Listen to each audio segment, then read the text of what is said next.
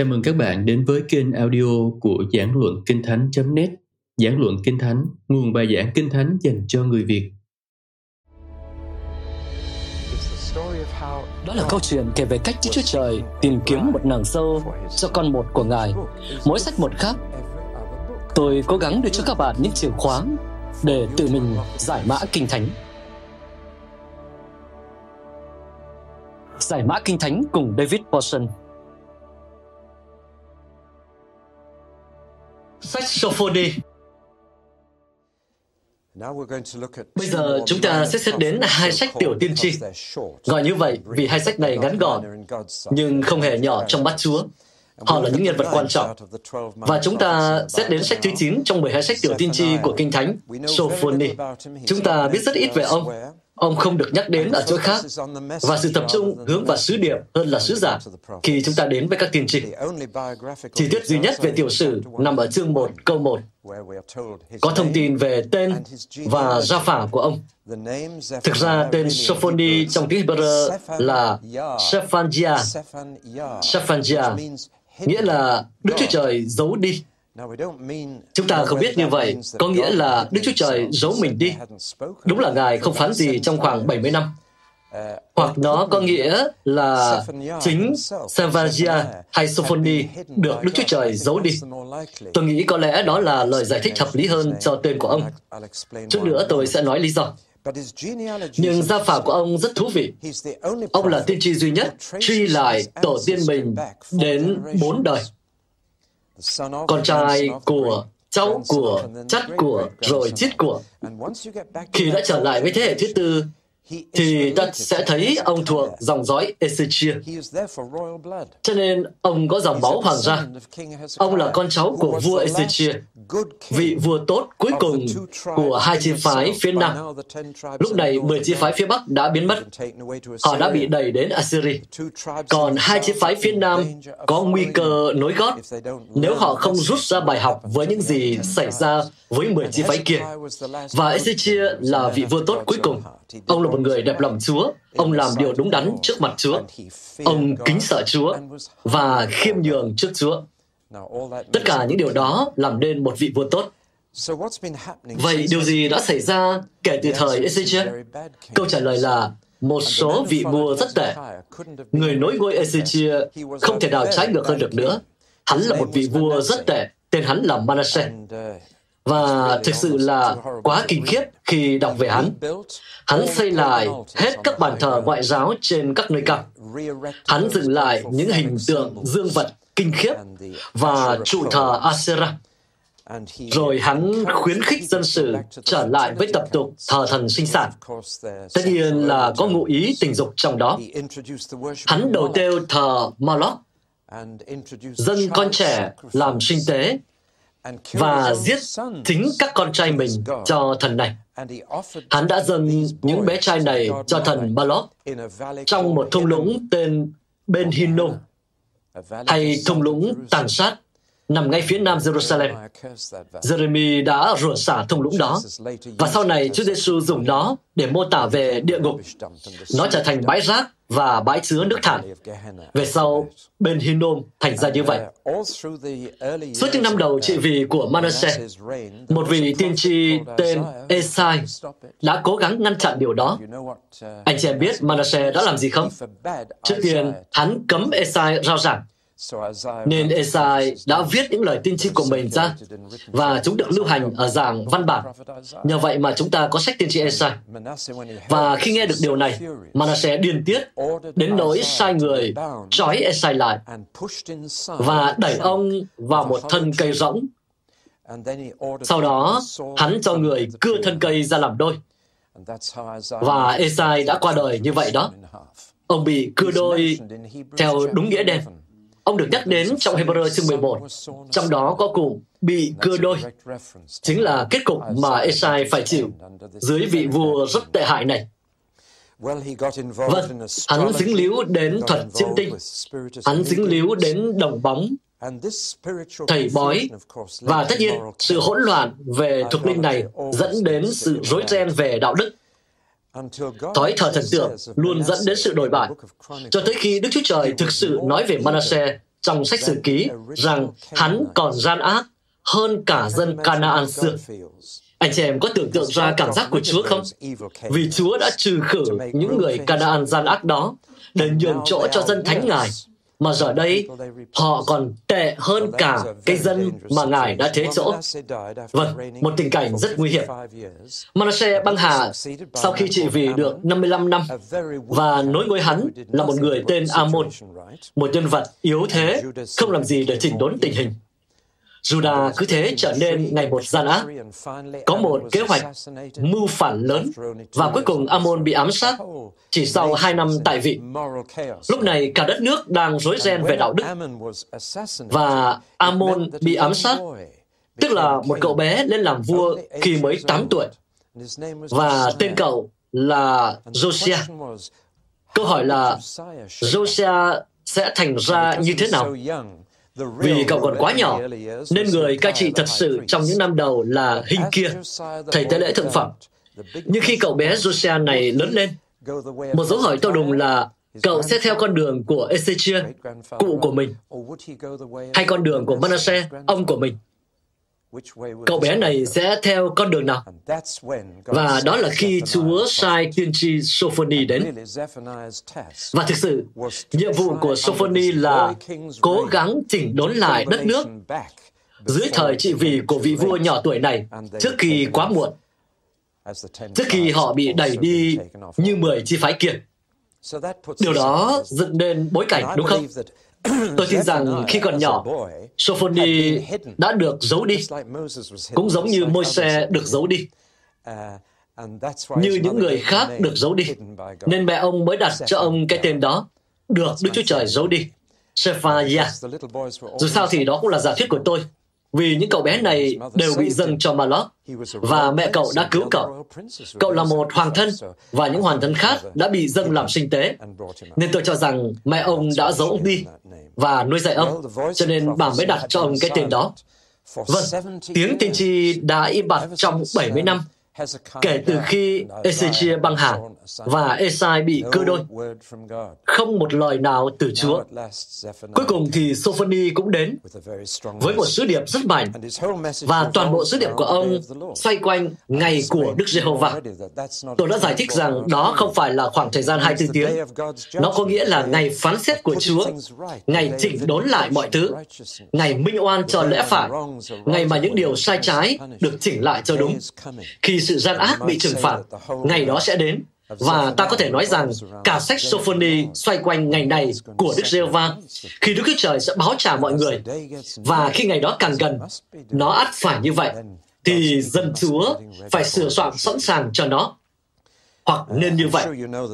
Chắc chắn là anh chị em biết có bốn ngày kết toán cuối quý trong lịch Anh để chốt sổ. Có lễ truyền tin vào ngày 25 tháng 3, hạ chí vào ngày 24 tháng 6, lễ thánh Michael vào ngày 29 tháng 9 và lễ Giáng sinh vào ngày 25 tháng 12. Đó là bốn ngày cuối quý để chốt sổ và mọi khoản nợ phải được trả vào những ngày cuối quý đó. Mọi khoản tài chính cũng đến hạn. Đó cũng là khi sự gian lận bị phát giác và bị phạt đó là ngày kiểm toán. Và cả bốn ngày đó đều cho chúng ta chút hình dung về ngày của Chúa, khi mọi sự khai trình được suy xét, kiểm kê, dàn xếp và sự gian lận bị trừng phạt nên ngày của Đức giê va đang đến. Rồi, tôi không phải ca sĩ, nhưng lại hay cao hứng hát Mark ơi, anh ra đánh piano đi. Tôi sẽ hát cho anh chị em nghe ba bài hát khi nghiên cứu Sophoni. Vì tôi đã nói rồi, có mối liên hệ trực tiếp giữa tiên tri và âm nhạc. Có nhiều sự ca hát trong các sách tiên tri. Và chắc chắn đây là giai điệu mà Sophoni muốn chúng ta học lấy. Chỉ cần cho tôi nốt đầu của bài thôi. Vâng.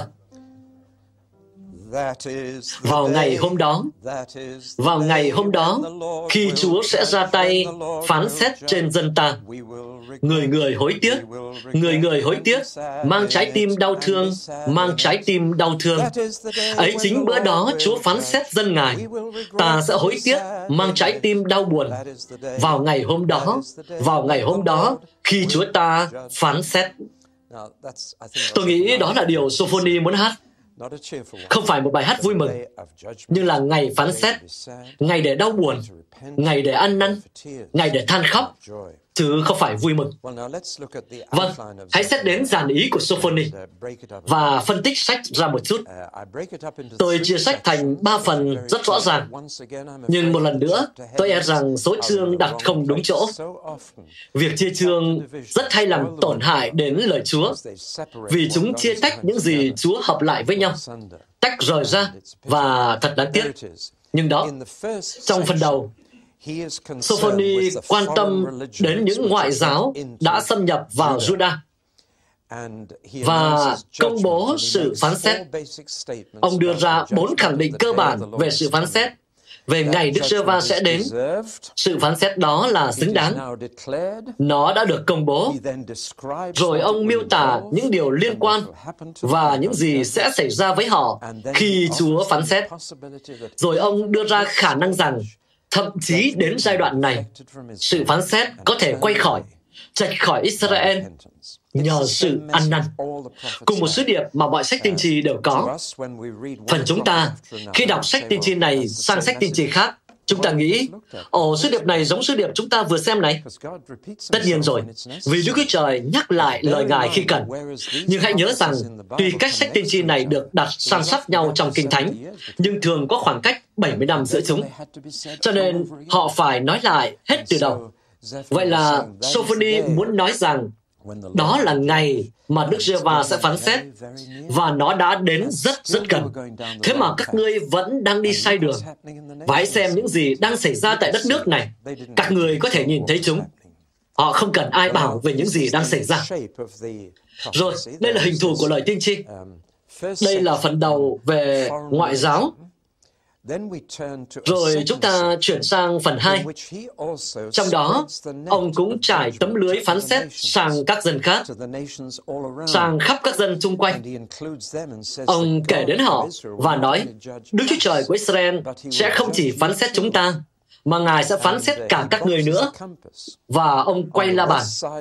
Ở phía tây Judah là xứ Philistia hay Philippines. Người Palestine hiện đại nhận mình là con cháu họ. Và từ Palestinian có gốc từ trực tiếp là Philippines. Không biết anh chị em có biết điều đó không? Rồi ở phía đông là Moab, và Ammon.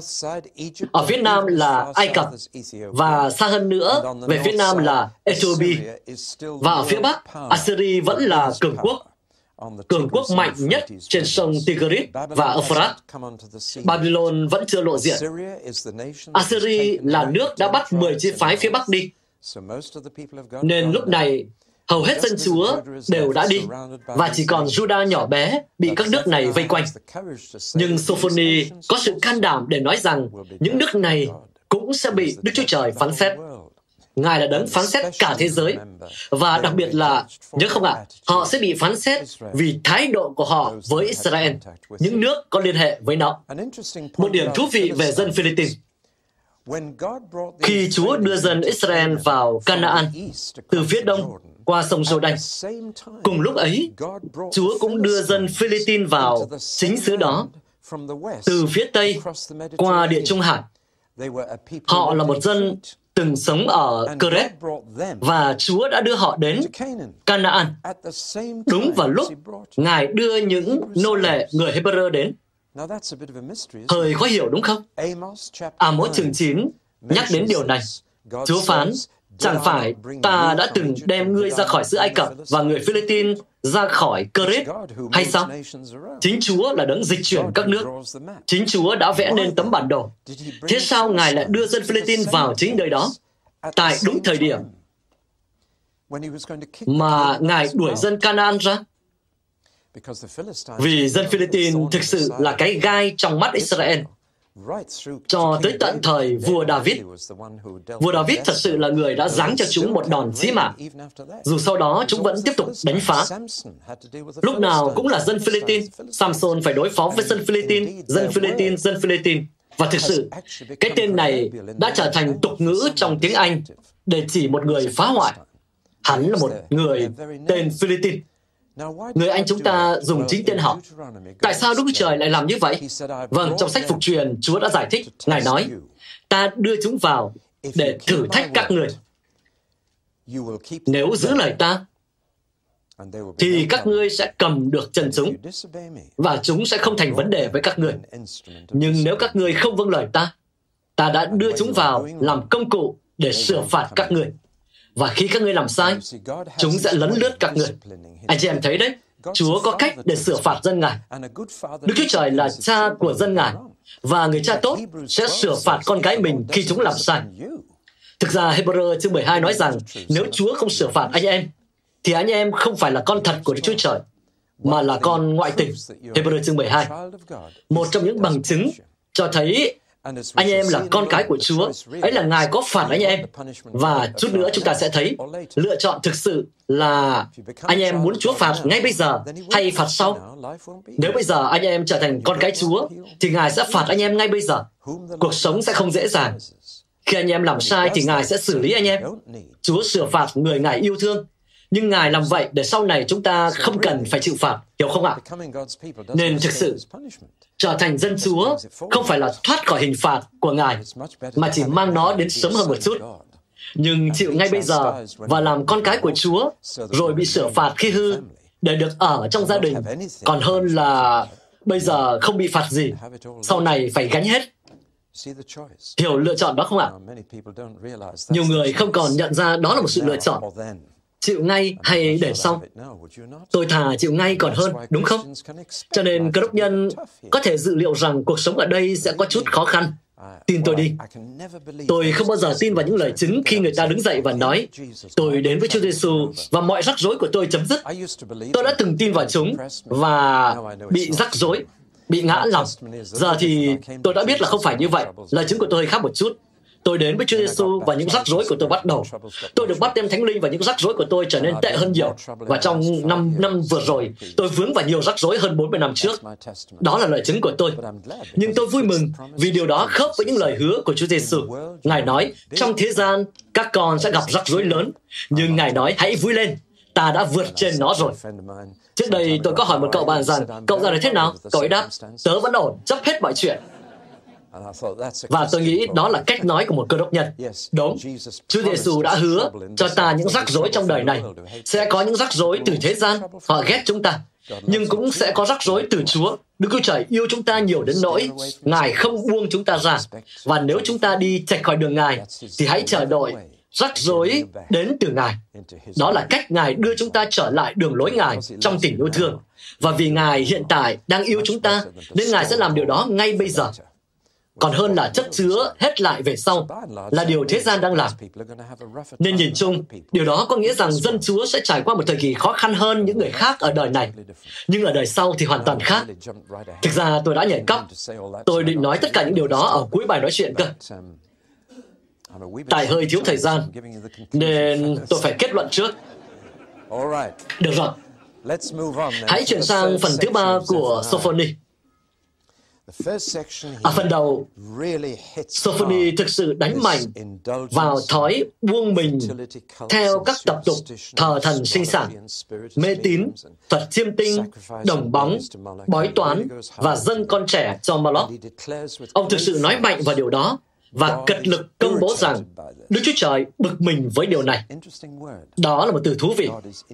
Đức Chúa Trời cực kỳ bực mình một bài hát được cất lên trong nhiều hội thánh thời Trung Cổ, gọi là Deus Ira. Bắt nguồn từ đó, Ira là gốc Latin của từ irritate hay ira để chỉ từ giận dữ. Đó là một bài hát mà hội thánh từng hay hát vào thời Trung Cổ. Ngày Đức Chúa Trời bực mình. Ngày mà Đức Chúa Trời chịu hết nổi. Ngày mà Đức Chúa Trời sụp sôi, anh chị em thấy đấy, có hai dạng tức giận trong Kinh Thánh. Trong Tân ước, có hai từ Hy Lạp để chỉ sự tức giận. Một, để chỉ sự tức giận nội tại mà anh giữ bên trong lòng, không thể hiện ra, và kiểu như lưu rưu bên trong. Người ta không nhận ra là anh tức giận đến mức nào. Có ông chồng về nhà lúc đêm muộn và thấy tờ giấy vợ viết trên bàn bếp. Em đã để đôi dép lê trong tủ lạnh. Bữa tối em cho chó hết rồi, em đi ngủ đây đau hết cả đầu. Anh chị em biết kiểu đó rồi đấy. Ông chồng không hề biết bà vợ đang giận mình cả ngày, vì bà vợ giữ trong lòng. Đó là một dạng tức giận. Dạng còn lại là sôi sùng sục. Tôi sẽ không hỏi vấn đề của anh chị em là dạng nào, nhưng có lẽ chúng ta nửa đọ nửa kia. Có cơn giận lưu riu trong lòng và cơn giận sục sôi ra bên ngoài. Cơn thịnh nộ của Chúa là dạng tức giận nào? Câu trả lời là cả hai. Các chị em đã bao giờ đun sữa trên bếp xong quên bẵng đi chưa? Nếu trông chừng, thì ta sẽ thấy nó lưu riu và sẵn sàng tắt bếp. Nhưng nếu không trông chừng, thì ta sẽ đi ra và ngồi chơi, rồi tự nhiên thấy nhà khói mù Ta người gửi ôi sôi mất rồi. Đoạn lao vào nhà bếp và thấy nó cháy trên bếp. Nếu không trông chừng cơn giận lưu diêu, thì ta sẽ không thấy nó sôi bùng lên. Đó chính là điều Sophoni muốn nói. Và chính là điều Kinh Thánh chép. Kinh Thánh chép, cơn giận của Chúa hiện đang lưu diêu. Tôi tin rằng nó đang lưu diêu trên nước Anh này. Và nếu anh chị em thật sự mở mắt to, thì anh chị em có thể thấy vì những dấu hiệu cho thấy cơn giận của Chúa đang lưu riu là tình trạng quan hệ tình dục trái tự nhiên, hành vi chống đối xã hội gia tăng, cuộc sống gia đình ngày càng đổ vỡ, người ta ngày càng trở nên nô lệ cho những ham muốn và thói nghiện ngập của mình. Tất cả điều đó đều có, và cơn giận của Chúa đang lưu riu. Sophoni đang nói rằng, nhìn kìa, các người không thấy cơn giận của Chúa đang lưu riu sao? Sẽ có ngày nó sôi bùng lên. Khi Chúa không thể kiềm giữ thêm được nữa. Đó là ý nghĩa của cụm từ ngày thịnh nộ trong Tân ước, cũng như cựu ước. Chúa đang giữ cơn giận Ngài trong lòng, nhưng nó đang lưu riu và có dấu hiệu cho thấy nó đang lưu riu để mọi người đều thấy trong một xã hội xuống dốc. Và tôi tin là có những dấu hiệu như vậy để mọi người đều thấy tại nước Anh này và khắp nền văn minh phương Tây nhưng đến một ngày, nó sẽ sôi bùng lên và đó chính là ngày chúng ta phải làm chạch hướng và trì hoãn nếu có thể, bằng việc ăn năn và chỉnh đốn lại mọi thứ. Hình dung được không ạ? Cơn giận của chúa như một nồi sữa và nó đang lưu dư. nhưng bỗng dưng, rất nhanh chóng, ngày thịnh nộ của ngài đến. Cơn bực mình của ngài bùng lên và Ngài bùng nổ. Khi cái gì đó hoặc ai đó làm chúng ta bực mình, thì điều đó sẽ dồn nén lại, đúng không? Nó dồn nén cho tới khi ta xả nó ra. Khi đó thì nó bộc phát rất nhanh, thậm chí là bất ngờ nếu ta không biết là nó bị dồn nén. Vâng, hãy trở lại với phần này. Vậy là trong phần cuối, chương 3, câu 1 đến 20, chỗ này thì đánh số chương đúng, có sự mâu thuẫn lạ lùng, có sự căng thẳng hoặc mơ hồ đến là giữa rủa xả và chúc phước, giữa sự công chính và lòng thương xót của Chúa. Gần như thể Sophoni đang nói rằng, hãy chọn đi. Các người thật sự sẽ chọn cái nào? Các ngươi thật sự muốn cái nào? Sự công chính của Chúa bùng lên trong cơn giận ư? Cơn bực mình này, các ngươi đang khiến Chúa rất bực mình và nó đang dồn nén lại. Đến một thời điểm, nó sẽ bộc phát và khi đã bộc phát thì sẽ không còn gì ngoài công lý và sự phán xét. Nhưng Đức Chúa Trời đầy lòng thương xót và điều Ngài muốn làm là thương xót các ngươi và bày tỏ lòng thương xót Ngài với các ngươi. Đó là điều Ngài thực sự muốn, nhưng Ngài không thể làm vậy khi chúng ta không hợp tác. Vì lòng thương xót, Chúa chỉ ban cho những người cầu xin nó. Ngài rất thích thương xót, nhưng người ta hiếm khi xin Chúa thương xót. Anh chị em có để ý thấy không? Tôi nghe rất nhiều lời cầu nguyện, và tôi nghe người ta cầu nguyện để có sự dẫn dắt, sự giúp đỡ, sức mạnh và đủ thứ. Nhưng trong buổi cầu nguyện sáng nay, tôi đã rất xúc động khi anh dùng từ lòng thương xót, lạy Chúa xin xót thương. Người ta chỉ cầu nguyện như vậy khi nghĩ rằng mình khá xấu xa. Nếu nghĩ mình tốt đẹp, thì người ta sẽ cầu xin sức khỏe, sức mạnh, sự dẫn dắt, đủ thứ, nhưng không bao giờ xin Chúa thương xót. Thì người xấu mới xin Chúa thương xót, và tất cả chúng ta đều xấu xa. Bởi lòng nhân từ Ngài mà chúng ta mới không bị diệt. Và mỗi buổi sáng, lòng thương xót của Ngài tươi mới luôn. Tôi luôn nghĩ đến điều đó khi mang sữa vào nhà lúc sáng ra. Thi thoảng buổi sáng khi tỉnh dậy, tôi thấy đầy tinh thần cơ đốc, nên tôi pha tách trà. Thường thì không như vậy nhỉ?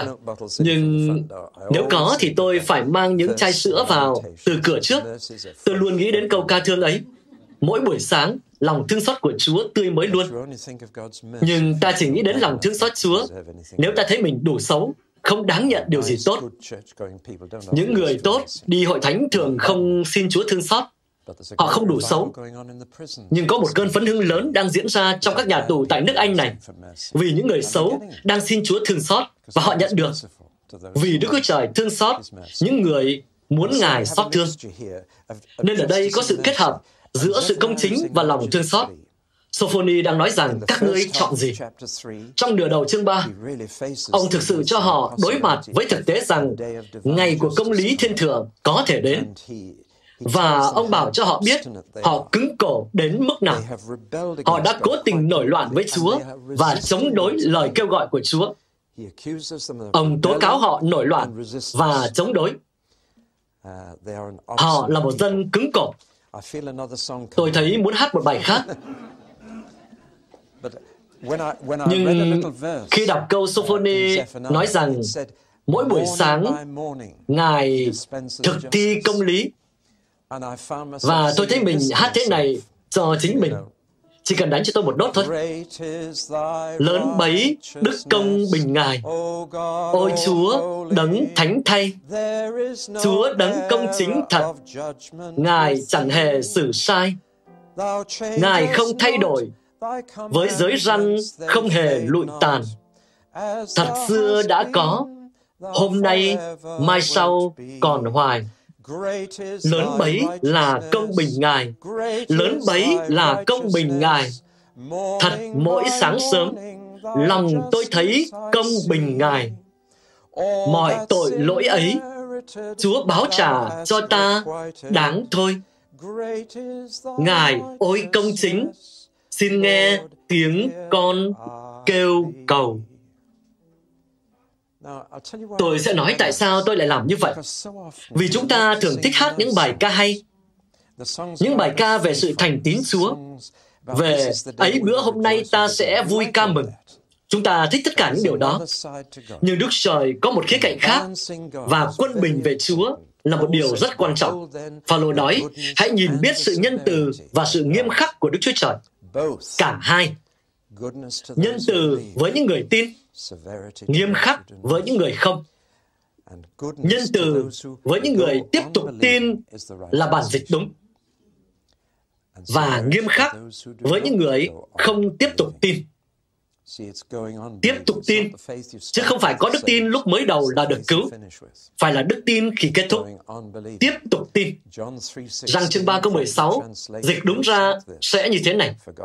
Vì Đức Chúa Trời yêu thương thế gian đến nỗi đã ban con một của Ngài để hầu cho ai tiếp tục tin con ấy không bị hư mất mà tiếp tục được sự sống đời đời.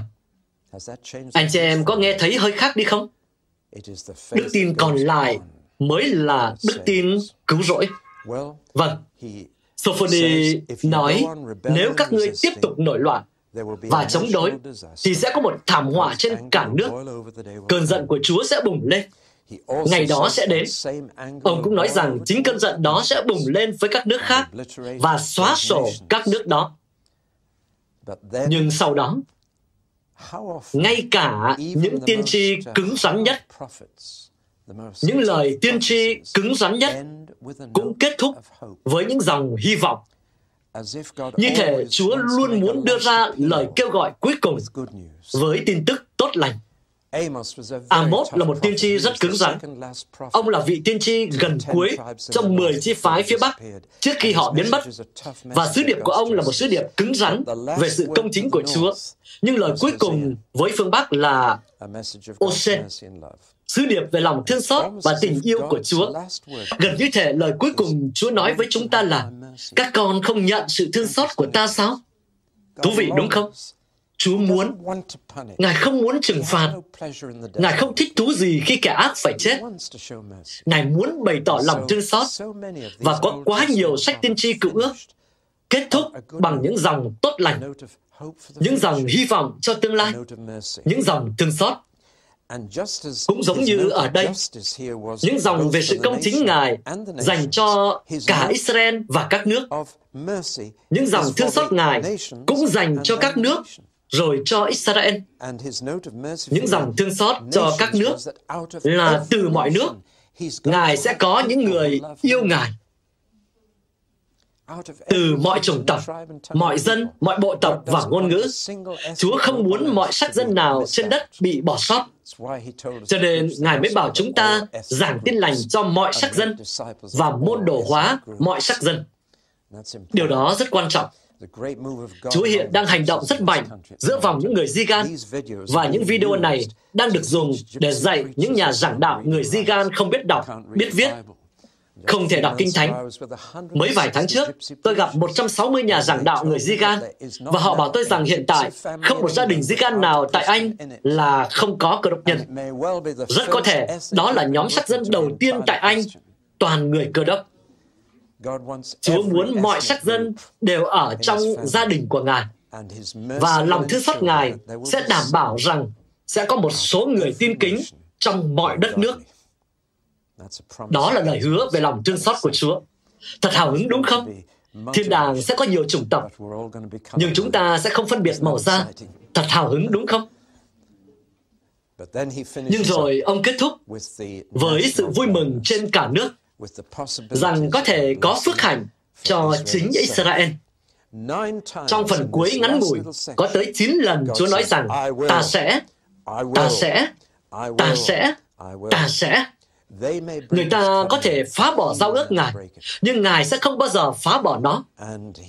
Sophoni nói đến một tương lai tuyệt vời khi Ngài sẽ vỗ về họ bằng tình yêu của Ngài. Một cụm từ thật hay đúng không? Ngài sẽ vỗ về chúng ta bằng tình yêu của Ngài, giúp chúng ta bình tĩnh sau mọi căng thẳng và áp lực của thế gian này. Ta sẽ vỗ về Ta sẽ vỗ về chúng bằng tình yêu của ta. Rồi ông nói, và Đức Chúa Trời sẽ ca hát. Ngài sẽ ca hát về dân Ngài. Ngài sẽ ca hát mừng rỡ vì họ. Tôi lại thấy tất cả chúng ta cần hát một bài.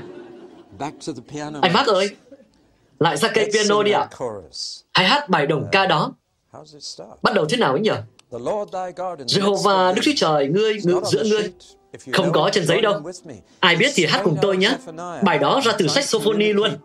Tôi đang cố gắng truyền đạt rằng lời tiên tri và âm nhạc gắn liền với nhau. Và Chúa muốn hát về chúng ta, hát với chúng ta. Nên hãy hát bài đó. Được rồi. Không phải đứng đâu, ngồi hát là được rồi. Jehovah Đức Chúa Trời, ngươi sẽ ca hát mừng rỡ vì ngươi. Jehovah ngươi ngự trong dân ngươi, quyền năng thay, quyền năng thay. Jehovah ngươi ngự trong dân ngươi, quyền năng thay, quyền năng thay. Chúa vỗ về trong tình yêu. Chúa hát ca mừng vui trước dân Ngài. Jehovah ngươi ngự trong dân ngươi, quyền năng thay, quyền năng thay, quyền năng thay. Tôi hát lỗi rồi nhỉ? Tôi để lời bài hát trước mặt mà lại bị che mất. Hãy hát thêm lần nữa và tôi sẽ hát thật to. Được rồi. Jehovah ngươi, ngự trong dân ngươi, quyền năng thay, quyền năng thay. Jehovah ngươi, ngự trong dân ngươi, quyền năng thay, quyền năng thay. Chúa vỗ về trong tình yêu Chúa hát ca mừng vui trước dân Ngài. Jehovah ngươi ngự trong dân ngươi, quyền năng thay, quyền năng thay, quyền năng thay. Bài học cho tôi là đừng cố hát trên TV. Hãy rút ra kết luận nào. Sophoni đang nói Hãy nhận lấy hình phạt của các ngươi ngay bây giờ. Khi cơn giận Chúa còn lưu diêu, đừng nhận lúc sau khi nó sôi bùng lên. Ông muốn nói thế này, dân Chúa có cơ hội chịu phán xét ngay bây giờ và làm hòa với Chúa ngay bây giờ. Các nước sẽ phải chịu phán xét lúc về sau. Đó là một nguyên tắc xuyên suốt Tân ước. Và Führer viết trong thư ông rằng vì thời kỳ phán xét đã đến, bắt đầu từ nhà Đức Chúa Trời. Nếu bắt đầu từ chúng ta, thì sự cuối cùng của những kẻ không vâng phục tin lành Đức Chúa Trời sẽ thế nào? Thấy không ạ? À? Hãy nhận nó ngay bây giờ. Giờ chúng ta chỉ còn một câu hỏi về Sophoni. Josiah có để ý gì đến không? Lời tiên tri của Sophoni có tác động gì không? Vâng, Josiah lên ngôi lúc 8 tuổi, vào năm 640 trước công nguyên. Ông trị vì trong 31 năm. Ban đầu, ông chịu nhiều tác động từ thầy tế lễ thượng phẩm kia và dường như các thầy tế lễ giữ nguyên hiện trạng. Nhưng rồi ông bắt đầu chịu tác động từ Sophoni. Ở tuổi 16, ông đã phá hủy các bàn thờ ngoại giáo trên khắp đất nước. Ở tuổi 20, à xin lỗi, ở tuổi 16, ông đã phá hủy các bàn thờ tại Jerusalem. Ở tuổi 20, ông ra lệnh phá hủy tất cả các đền thờ ngoại giáo trên khắp đất nước. Ở tuổi 28, ông thấy đền thờ Chúa không được tu sửa tử tế, cần được dọn sạch và sửa sang, nên ông đã ra lệnh tu bổ lại đền thờ. Trong khi tu bổ, có người tìm thấy trong chiếc tủ cũ kỹ bụi bặm một bản sao luật pháp của môi xe và người ta nhận ra rằng nhiều năm nay họ đã không nghiên cứu hoặc đọc luật ấy. Giống như tìm thấy một cuốn kinh thánh cũ kỹ, bụi bặm trên giá. Họ đến với vua và tâu, hãy xem, chúng thần tìm được gì trong tủ. Rồi vua đọc từ đầu đến cuối và ông phát hoảng. Ông nói, chẳng trách Chúa phải cảnh báo chúng ta. Chúng ta phải chỉnh đốn lại thôi. Và ở tuổi 28, ông lệnh cho dân chúng trở lại, đọc và làm theo luật pháp. Chàng thanh niên đáng mến này đã tìm kiếm Chúa, nhưng đã quá muộn. Anh không thể khiến người ta trở nên tốt đẹp bằng đạo luật của quốc hội.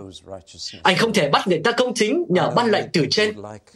Tôi biết nhiều người muốn chính phủ Anh ra những điều luật khiến dân chúng phải hành xử theo đường lối cơ đốc. Không ăn thua, nó phải xuất phát từ tấm lòng. Và tuy Josiah đã cố dọn sạch đất nước, nhưng ông vẫn thất bại. Rồi ông phạm phải một sai lầm nghiêm trọng. Ông quyết định kéo quân chống lại người Ai Cập, nhưng Chúa không bảo ông làm vậy. Ông giáp mặt với quân Ai Cập. Tuy họ không định tấn công ông, họ chỉ định qua xứ hứa để tấn công Assyria. Và lẽ ra, ông nên để họ đi qua. Nhưng tôi e là ông nói, các người không được đi qua xứ của ta. Ông đã giáp mặt với quân Ai Cập tại Megiddo, giao lộ của thế giới, và ông ta qua đời tại đó. Ông bị giết trong chiến trận. Đó là một câu chuyện buồn. Có một chàng trai đúng bằng tuổi Josiah. Khi ấy ông 28 tuổi. Khi Josiah băng hà, và Chúa bảo người trai trẻ ấy rằng con phải mang lấy gánh nặng tiên tri này và con phải nói với dân chúng điều đó vì cuộc cải cách của Josiah không có tác dụng. Con phải nói với dân chúng điều đó. Tên của người trai trẻ đó là Jeremy. Và đó là khởi đầu cho sự tiên tri của Jeremy. Vậy là Sophoni đã thất bại. Ông đã rất cố gắng, và Josiah đã cố gắng. Nhưng dân chúng không nghe. Chúng ta sẽ tìm hiểu điều đó trong sách tiên tri tiếp theo, Habakkuk. Vì Habakkuk, 20 năm sau, thấy tình hình càng ngày càng tệ hơn. Trước khi rời Sophoni, tôi chỉ muốn nói thêm một điều nữa. Đó là sự tương ứng lạ thường giữa sách tiên tri cựu ước này và tân ước của chúng ta. Tôi nghĩ tốt nhất là cho anh chị em xem biểu đồ. Giản ý của sách tiên tri Sophoni, cấu trúc lời tiên tri của ông giống hệt với giản ý của sách Khải Huyền cả Sophoni và Khải Huyền đều bắt đầu với sự phán xét trên dân Chúa. Bên này là Israel, bên kia là Hội Thánh, chương 1 đến chương 3.